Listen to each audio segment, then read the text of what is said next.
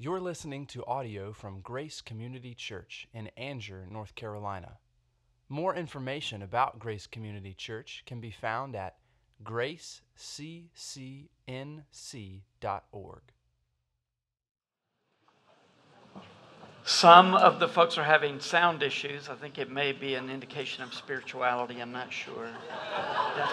That's terrible, especially with the message I'm about to preach today. Uh, I'm actually, not actually, I am very grateful for the godly group of men and women who lead us to uh, the very throne room of the Lord in worshiping, singing our praise. As David often points out, every part of our service is worship, including the announcements. You look at the New Testament epistles, the way they're written, they do, um, they talk shop, they, they, they give announcements of sorts in the epistles at the beginning or usually at the end of the epistle, almost always at the end. Um, which is what I'm about to do, just to give a few little things that have already been mentioned today.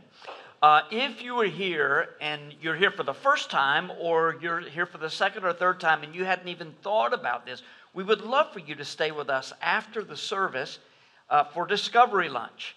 If you are also interested in knowing more about Grace Community Church, we have a really nice sized group next week who will be beginning Grace Connection. we have to start a little earlier than we used to at 8:30 on Sunday morning in the very back of the building. Uh, we would love for you to join us for that. And after the service, our, our, the sign up seat is usually in the welcome room, but since the deacons are going to be in there, we'll encourage you to go to uh, the children's check in, which is just straight out from um, the, the doors here, and sign up for that as well. We would love to have you join us for that. In your bulletins, you saw an insert, Southwick Bible Institute. I made a big deal about this last week. I want to make a big deal again. I won't say nearly as much as I did last week, but I want to encourage you to take classes this year. It is truly next level study. Again, it's, it's bridging the gap between Sunday school and seminary. Going to be expected to do a little more, and if you absolutely cannot do more, you can audit the class, that's okay. But I suspect when you get in there, you're going to want to do at least some of the uh, work like the exams and maybe a paper, uh, that type of thing. It is worth your while. And we actually uh, were awarded yesterday one scholarship for this uh, semester. It's $100 per individual or 150 $50 extra for each family member that would come in after uh, the first family member. And Don Sandberg and Dave Brown, the two instructors this year, are just outstanding. Alice and I are going to take the class on Psalms, and that was a really hard thing because uh, Don te- is teaching apologetics. Man, you need to be in that class if you have uh, real interest in knowing how to share your faith better. That's going to be a, a great class. Uh, and as uh, will be the Psalms. Dave Brown knows as much about the Psalms as anybody I know. So I would encourage you to think about signing up. Website connection, all that stuff is on there. And then one last thing. As I mentioned, we're going to have discovery lunch, and Ben already mentioned as soon as the service is over, we got to break down uh, the chairs. Those of you who remember setting up and taking down every week uh, over at the school, this is a piece of cake. Uh, we appreciate though, all the help that we can get. And I'm going to say it a few times especially those of you who are younger and students, college students. This is a great way to connect. So, we're going to be encouraging you to uh, be involved with the deacons, men and women both. See the deacons after the service. We, there is a place for you to, um, to sign up.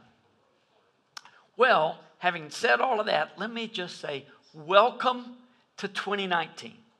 Now, if that seems a little late to you, uh, you should know that I consider the second Sunday in January the first Sunday of the year as far as preaching a sermon.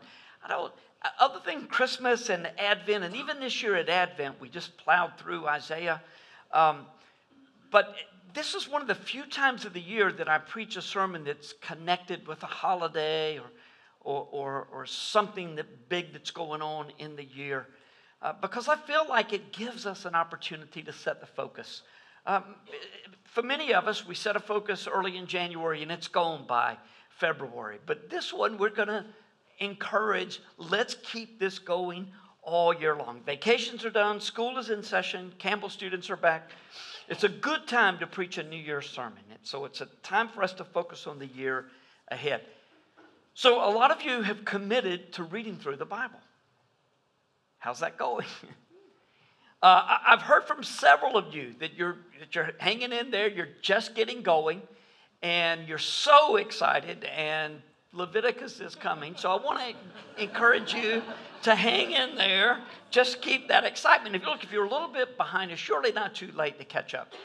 Reading through the Bible takes about 15 minutes a day. If you're going to do that in a year, 15 minutes a day. So if you're a few days behind, just take 30 minutes for a couple of days. And in the future, get a little ahead, but don't allow yourself to get behind, too far behind.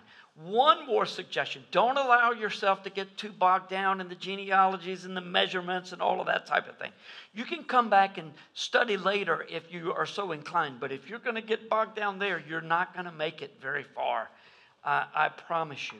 I, I, do hope this will become a commitment with you so that it, it, it's almost habitual. You're, you're reading through every year. If you continue reading through this year, I can assure you, you are going to be amazed at what you learn or what you're reminded of. I see something new almost every year, and I've been reading through a lot of years, most of the years uh, of my adult life. But there's something new every time. And then things just build. There's, a, there's, there, there's benefit in cumulative knowledge. I won't be saying it much after this week, so just wanted to get it all in there. Uh, so if you think what you learned this year is something, just wait until you've got five or 10 years under your belt, five to 10 years under your belt, and, and you're, you're seeing the big picture unfold more clearly every single year. So, even though you've been reading through all those years, it's going to feel like you're learning something new all the time. This morning, we're in the 13th chapter of John's Gospel. We're not here so much because our, our focus this year is going to be on the Gospel of John and these beautiful slides that uh, this the design, the graphic design that Scott Shambly has done once again for us. Uh, we appreciate it so much. But it's not so much we're in the Gospel of John as it is the beginning of the year that we're in John 13. Today was a perfect day to feature the deacons who are just known for their selfless service to our body.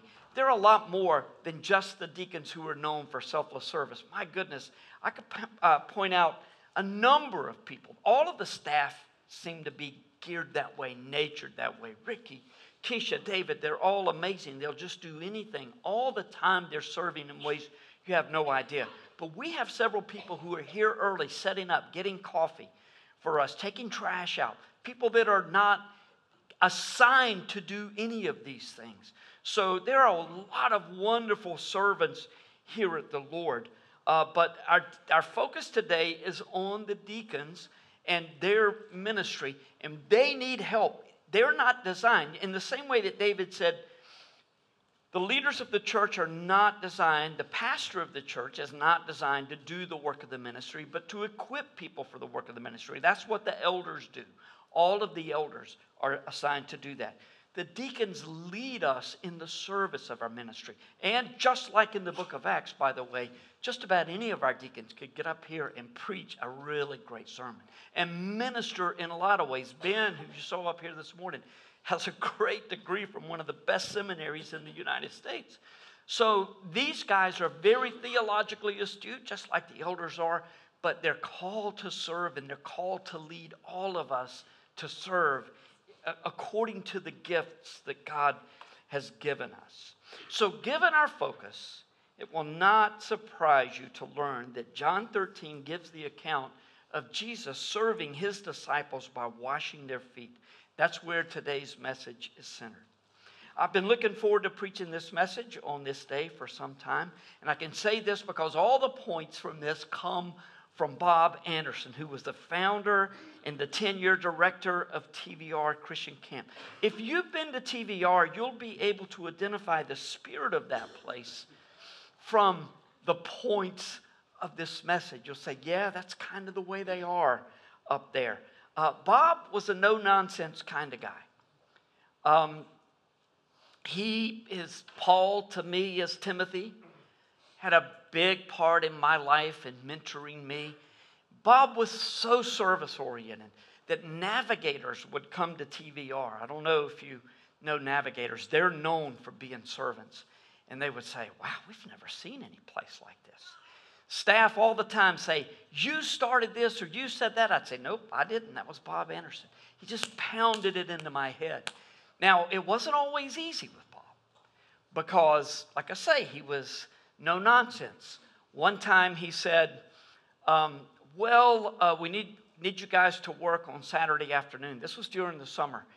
And if you've ever been a part of TVR in the summer, staff members get one hour a week, um, uh, one hour a day off. Uh, between 3 a.m. and 4 a.m. That's when your time off is.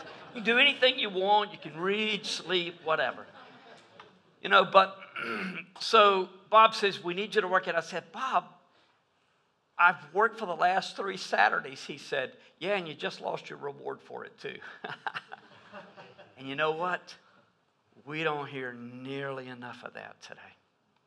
We don't hear nearly enough of that today. That'll come up, you'll see in just a few moments.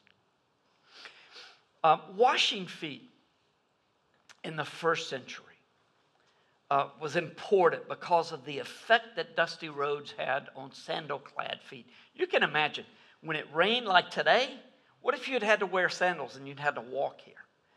Or, you know, you drove in the carriage and, and, and you had to get out and walk in. It's a mud parking lot out here.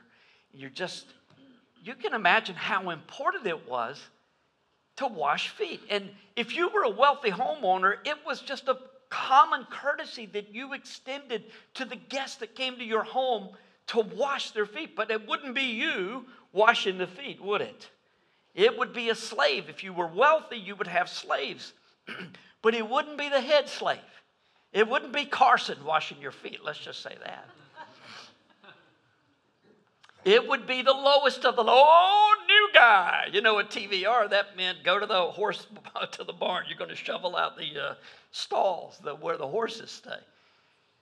In that day, it was like, oh, new guy, John Bar, Johnny boy, you're going to be washing feet until the next slave comes along. You're the man. It's kind of the way it was. Just imagine the President of the United States coming to your home and after dinner getting up to wash the dishes and then saying, Please show me where your bathrooms are. I'm, i would like to clean the toilets in your home. It was like that. That's what it was like when Jesus got up. So before we read this text, would you just close your eyes for just a moment? Put yourself in the room where Jesus and his disciples were on the night before he will be crucified. You're there. Crucifixion is the last thing you expect. You're not even thinking about that. It's a private dinner in a large room. So there are slaves available to wash your feet, but no one has done so apparently. There's not a slave low enough for this task. Imagine your confusion when Jesus rises from dinner, takes off his outer garments, and he puts a towel around his waist. As he pours water into the basin, there's no other sound. And then he begins methodically to wash the feet of his disciples. How do you feel when he comes to your feet?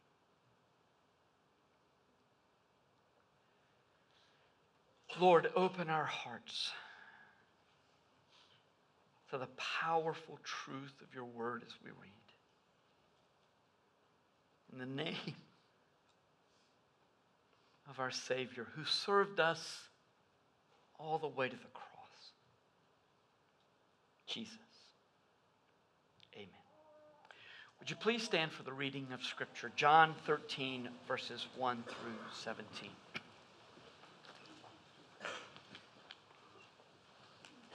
Now, before the feast of the Passover, when Jesus knew that his hour had come to depart out of this world to the Father, having loved his own who were in the world, he loved them to the end.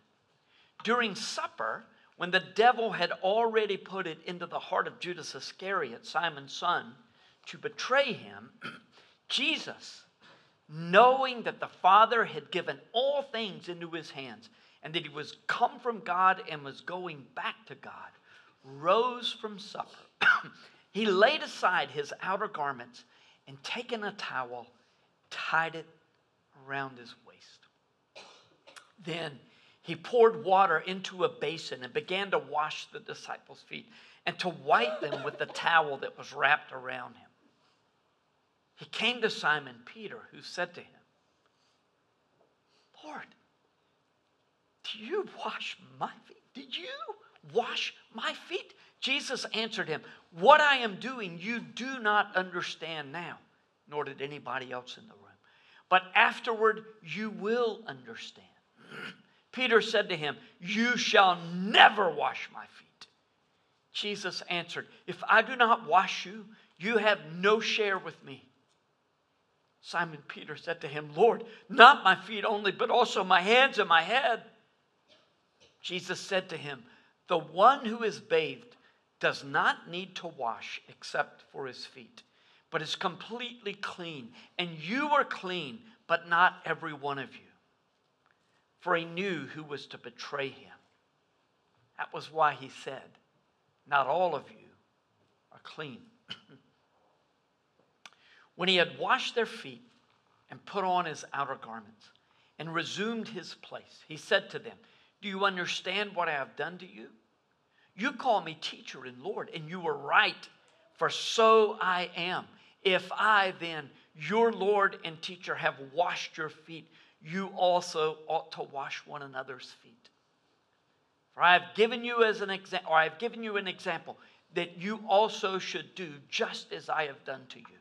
Truly, truly, I say to you, a servant is not greater and his master, nor is a messenger greater than the one who sent him.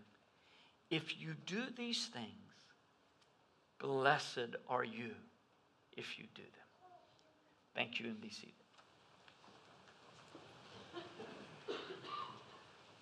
Just before Jesus washed the feet of his disciples, a lively discussion had uh, been conducted about who would be the greatest in the kingdom.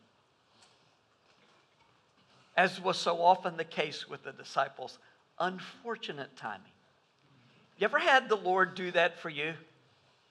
You know, you're, I don't know what these stupid drivers, and then all of a sudden you're a stupid driver. just the Lord reminds us of our place when we forget our place. So, three characteristics before we get into the points from the text. Three characteristics of a true servant of the Lord. First, a servant is one who sees the needs around him.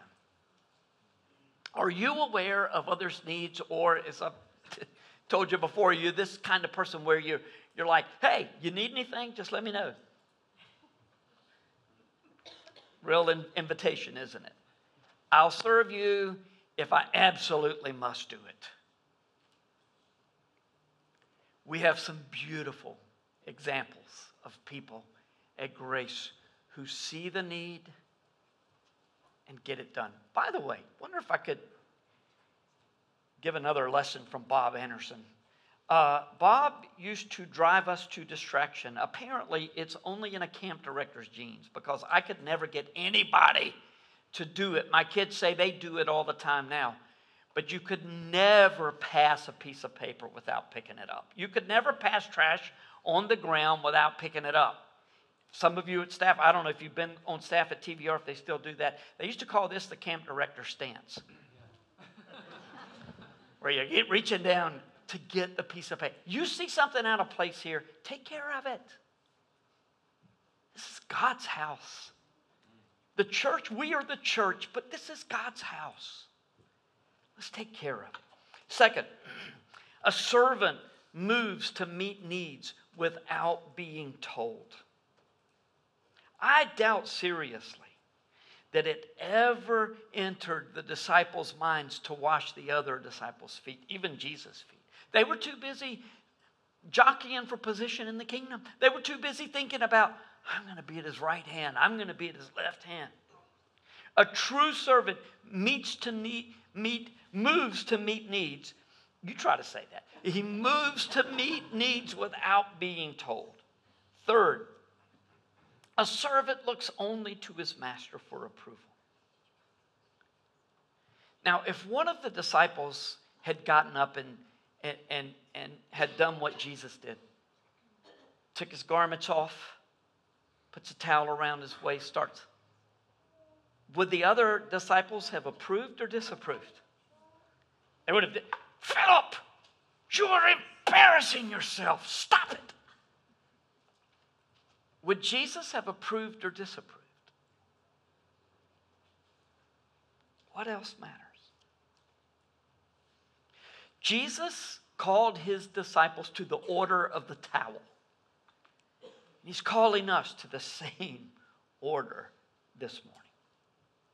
So, before we get into the six truths about Christ directed service from our text, I want to say a word about a book of liturgies that has been enormously profitable to Allison and me. It's Every Moment Holy by Douglas McKelvey. You notice you don't see Douglas McKelvey's name on the front.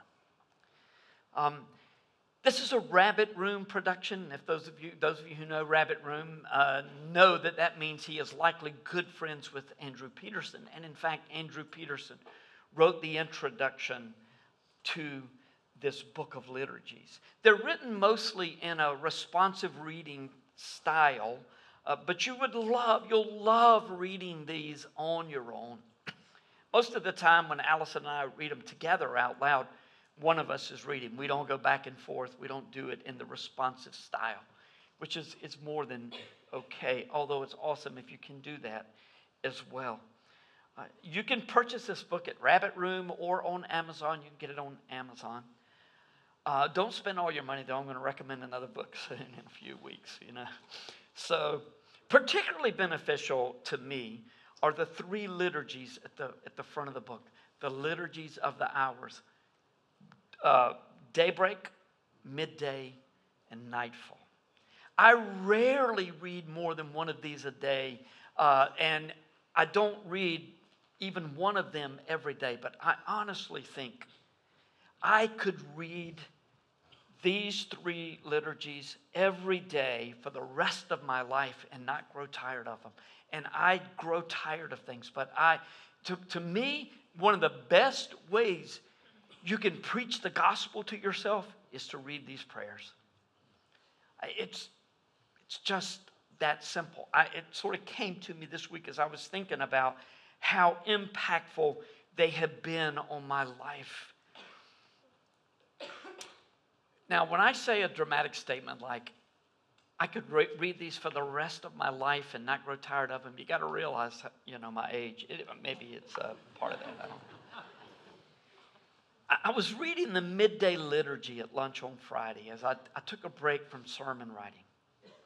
And these words of prayer caught my attention. May our work this day be rendered first as service to you that the benefits of it might be eternal. Isn't that what Bob was teaching me as a young man? When I said, hey, wait a minute. I've already worked several. Who are we serving? This is quite appropriate for our text, don't you think? Have we forgotten in our day that when we serve for the purpose of being seen by others or with the deep desire that somebody, oh, I hope somebody caught me doing that, that we have already received all the reward we're going to see, we're, we're, we're, we're going to receive? Look, we're in an, a dangerous age for believers. Even if you deserve has never been a part of our cultural vocabulary, even if that had never entered into it, still, you've got rights. Tell everyone what you did, show the world. Alice and I talk about this a lot. I mean, where, where's the room for the quiet disciple? We talk about it because we we struggle with it. Same thing as everyone struggles with. So, without stopping to bow your head, but just in your heart right now, would you ask the Lord as we look at these seven, six points from the text for Him to, to do a work in your heart uh, and ask Him to give you a heart that seeks above all else to please Him? The first of the six principles is this a servant makes proper use of limited time. John 13 begins the farewell address or the upper room discourse, if you prefer. John chapters 13 to 16 share the truth that Jesus taught about his Uh, about the Holy Spirit, about the mark of discipleship, which is love for other believers, about how to handle inevitable persecution, about the vine and the branches. So much that Jesus had to say. So, with all that he needed to teach the disciples, why do you suppose he took precious teaching time to perform a task reserved for slaves? What do you think the disciples remembered most about that night? You think when they got together, they said, Man, you remember when he was talking about the Holy Spirit? It was so good. Or do you think I still, it's hard for me even to say what he did on that night. I mean, when you do you remember when he washed our feet? I, could hardly breathe. He put the towel around his waist and he when he poured the water, it was like time stood still. And then he started washing our feet. I thought I was dreaming, but I wasn't. We weren't. I will never forget that night as long as I live. Look at verse 1. Now, before the feast of the Passover, when Jesus knew that his hour had come to depart out of this world to the Father, having loved his own who were in the world, he loved them to the end. It is never a waste of time to serve someone. Life is short. I don't care how old you are, life is short. I don't care if you live to be 100 years old, life is short. You may not have another week to get it right. And even if you live to 100, it's a blink, it's a breath. It is never a waste of time to serve one another. A servant makes proper use of limited time. The second point is also connected with verse 1. Service must be based on love.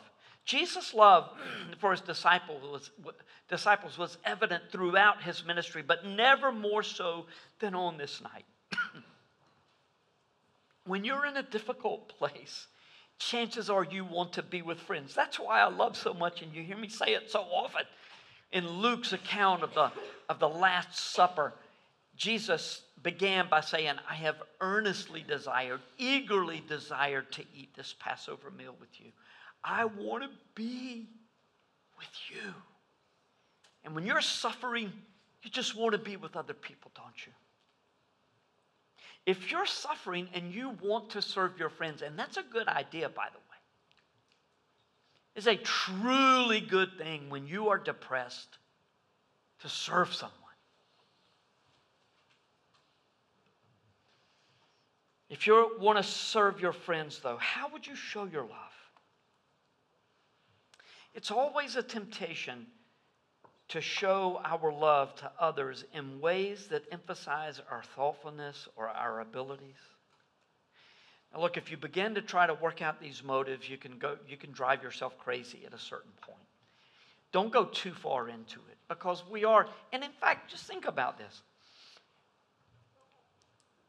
What does the Bible teach us? Do not praise yourself. Let someone else. Do not magnify your works with your own lips. Let someone else do that. In fact, if you will just let God take care of you, He'll do it. Most of us want to justify ourselves, to defend ourselves. Fact of the matter is, if you'll let the Lord do it, now He may not do it in the same time that you want it done, but He'll take care of you. He will always bless you if you don't worry about and he's in, he has called other believers to encourage you and to even praise you. It's the way it works. When you look at Philippians 2, the things that Paul said about Timothy and Epaphroditus, you have to say he praised those guys to the congregation in Philippi. He lifted them up and said, Man, there's nobody like Timothy. Epaphroditus, he he did stuff that you guys would have loved to have done, but you couldn't because you were there, and I'm in Rome in prison.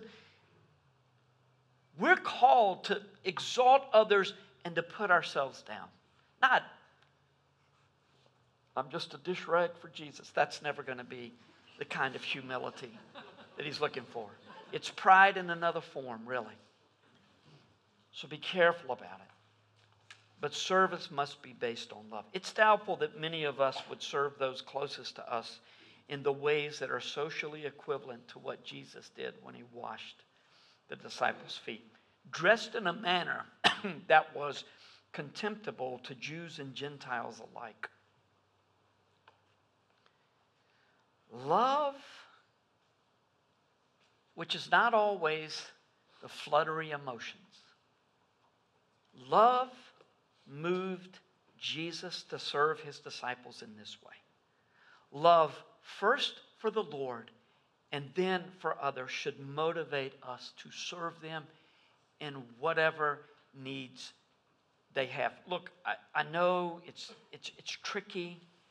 There are there, some people are, are just needy and, and, and you can't ever do enough for them. I realize that we have to have boundaries sometimes. I get that. But you ought to be well down the road before you start putting those boundaries in place. Love ought to motivate us to serve others in whatever ways they need. Third, a servant is sure of his standing with God. Verse 3. When we are secure in our relationship with the Lord, we are then free to serve others. If, however, we are insecure about ourselves and about our relationship with the Lord, we quickly become not people of the towel, but people of the petty.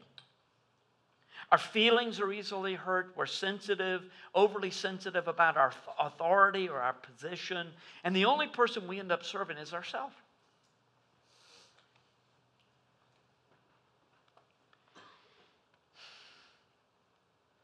Isn't that why? Not why, but isn't it one of the benefits of the order that God says we are to love? Love the Lord your God with all your heart, soul, mind, energy, everything. You love God as you're supposed to. You, you love God as He's. Get, come in a relationship with Him in that way. And then serve others. Love others as you love yourself. You're going to have a much healthier opinion of yourself if you're in right relationship with God. In John 13, verses 3 and 4, we're told this Jesus, knowing that the Father had given all things into his hands, and that he had come from God and was going back to God, rose from supper. he laid aside his outer garments and taking a towel, tied it around his waist, and then he moved to wash their feet. Who are we as believers? We are those who have been united with Christ. When God looks at you, he sees Jesus and he's pleased. When, the, when you fully grasp the blessing of God's grace to you, which I sense more and more as I read these liturgies that I was pointing to earlier, when you grasp the blessing of God's grace to you, rather than being tempted to indulge a Messiah complex, yeah, I chose God. Of course I did. I'm smart enough to choose the Lord. You're not going to do that. You know what you'll be doing? You'll be taking up a towel. You need to truly understand your position with God if you're going to apply the next principle. We are to serve even our enemies. Now, the text makes it fairly clear Judas is still in the room. A little bit later in John 13, he's going to say, Jesus says, One of you is going to betray me. And they're all saying, Is it me? Uh, who? Uh, huh? Uh, surely not. Judas was still in the room. Does that surprise you? I mean, it's, it's wouldn't you think it'd be nice to get him out of the way before you start washing feet? It's one thing to wash the feet of those with whom you were close. It, it, it's one thing to wash the feet of those in the body. Maybe you don't know them, others in the church as well as you would like to, but you say, Oh, this person in our church has a need, and I want to move to meet that need. It's another thing altogether to wash the feet of your enemies. I want to share something that I say it at least once a year, I suppose. If you've been here for a year, I'm, I'm, I'm almost certain you've.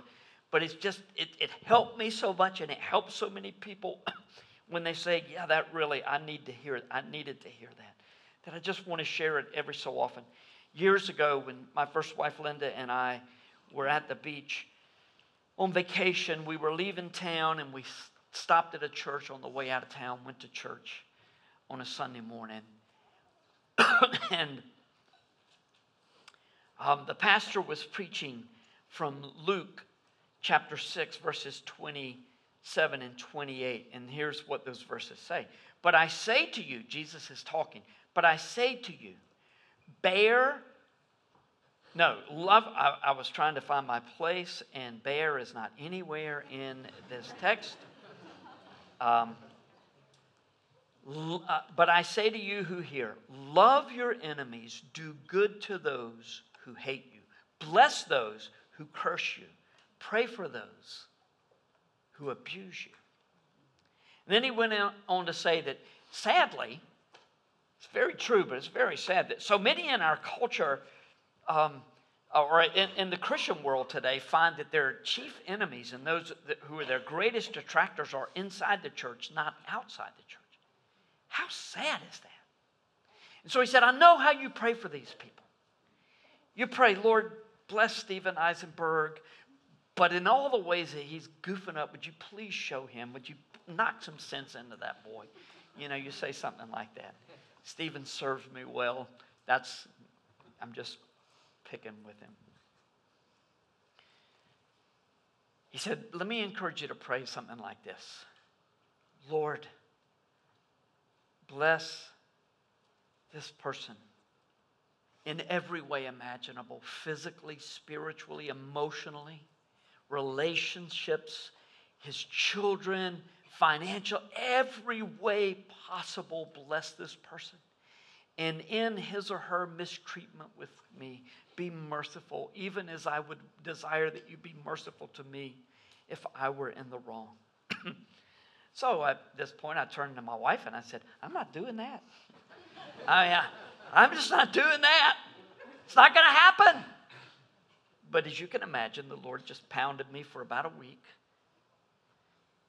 And I began to do it. And it's not so much that it changed others' opinions of me, although it seemed to soften things for a little while, but it didn't hold. Just kind of like Judas. It washed Judas' feet. Judas still went on to betray him.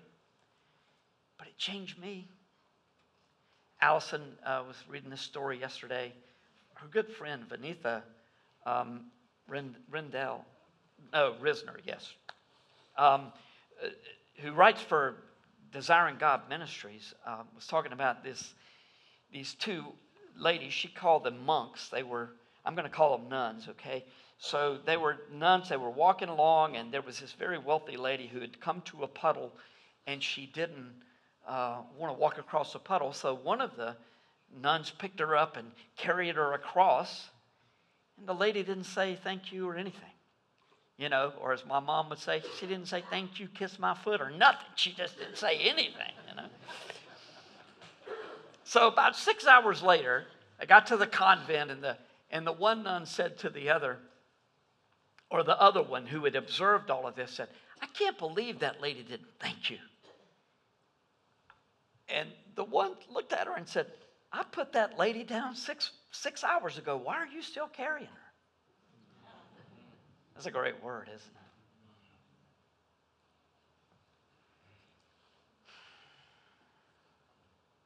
How can you wash the feet of your enemies? Pray God's overflowing blessing and mercy over them. Fifth, service is a direct command from the Lord, verses 12 to 16. In these verses, Jesus laid it out as clearly as it could be laid out. You call me teacher and Lord. You are correct in calling me that. If I, your teacher and Lord, have washed your feet, you should wash one another's feet according to the example I have set for you.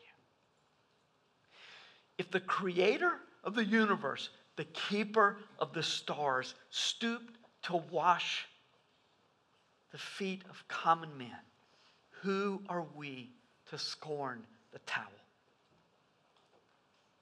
Kingdom values have never been the world's values, and they never will be until the kingdom has fully come in all its power and glory and Christ reigns. because I know the human condition, I am sure that groups of believers in every age have chosen to emphasize different aspects of the Christian faith over others. It's no different in our age.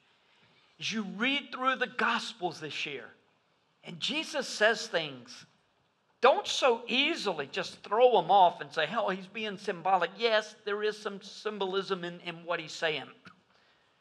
But when he says that, you know, if someone asks for your coat, give them your shirt as well. Don't just take it as like, well, he didn't really mean he lived in a day where that was more likely to happen than it is in our day. Surely we have to understand the cultural context. I mean, for instance, we don't wash feet today, we have shoes. but there are ways that we can serve our brothers and sisters in Christ that we are presently not doing. In serving others, you will ultimately find the depths of the truth in our last point.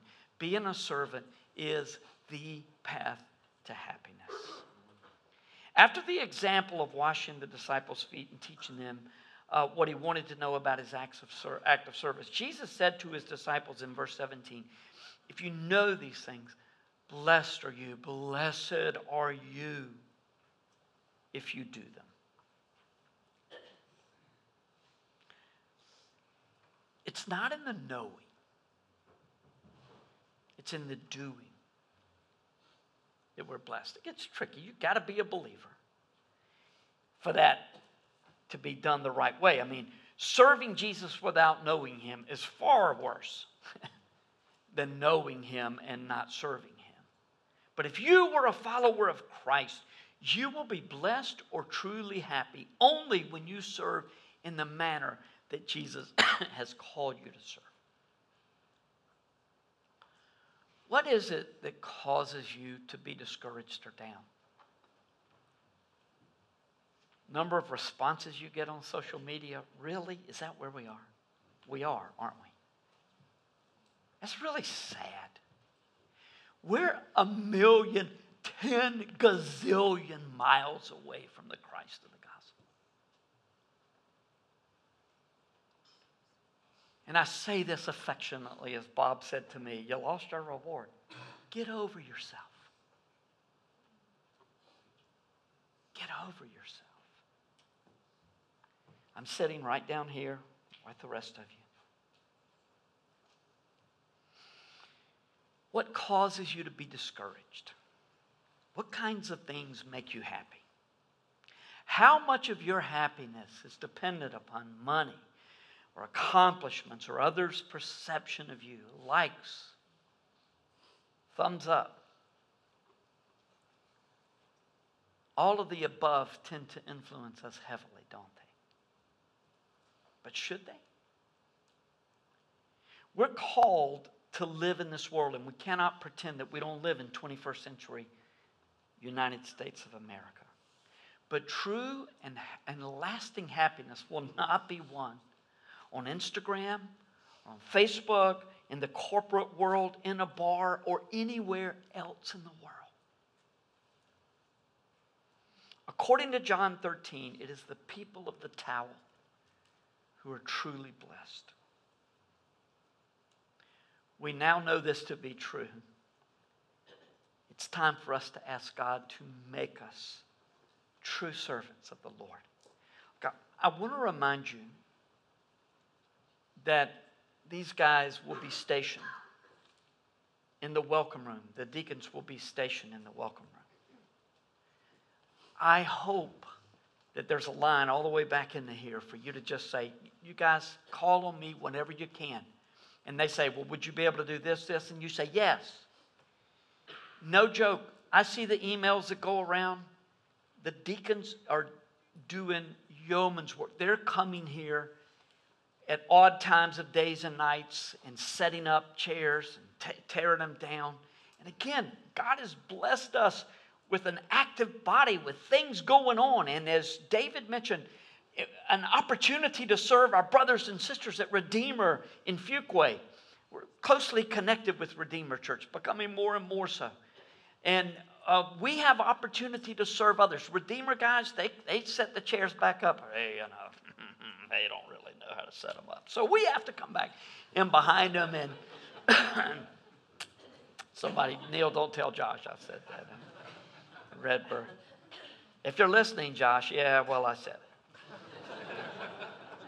he ain't listening. It's interesting that Jesus didn't wash a few pairs of feet and say, Well, I think I've made my point here.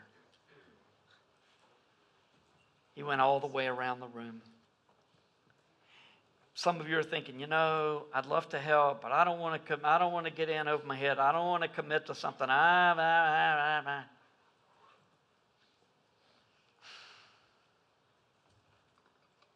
This is our life together in Christ. We're back in that room. We're sitting around or lying, as the case may be, reclining as they were. We need to know each other. We need to know each other. And one of the best ways is to serve alongside one another. Aren't you glad Jesus went all the way in serving us? He went all the way to the cross. And He calls us to do the same. Would you pray with me?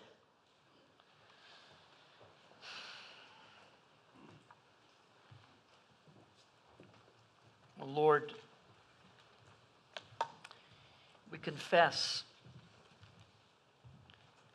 that even if it's our impulse to serve, we want to be noticed. It's just, we're just human. You know our weaknesses, and you've made accommodation for our weaknesses. You have, you have designed the body of Christ to give us all the encouragement and support that we need. But there are times that you call us to be out there all on our own, doing things that other people think are, are, are ridiculous.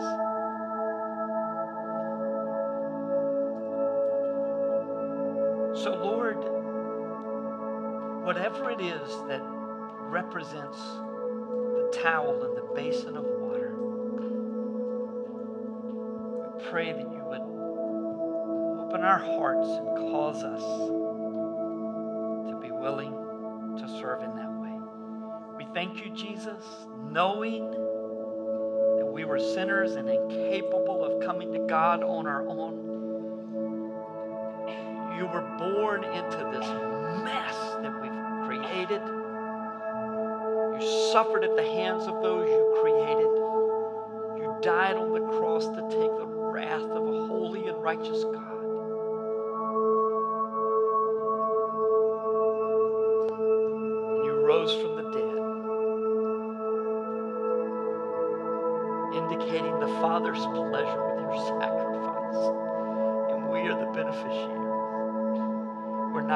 Not than our Master. So call us to serve one another even as you have served us. In Jesus' name. Amen.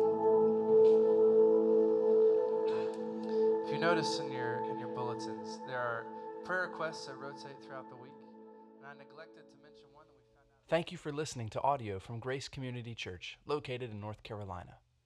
Feel free to make copies of this audio content to share with others, but please do not charge for those copies or alter the content in any way without permission.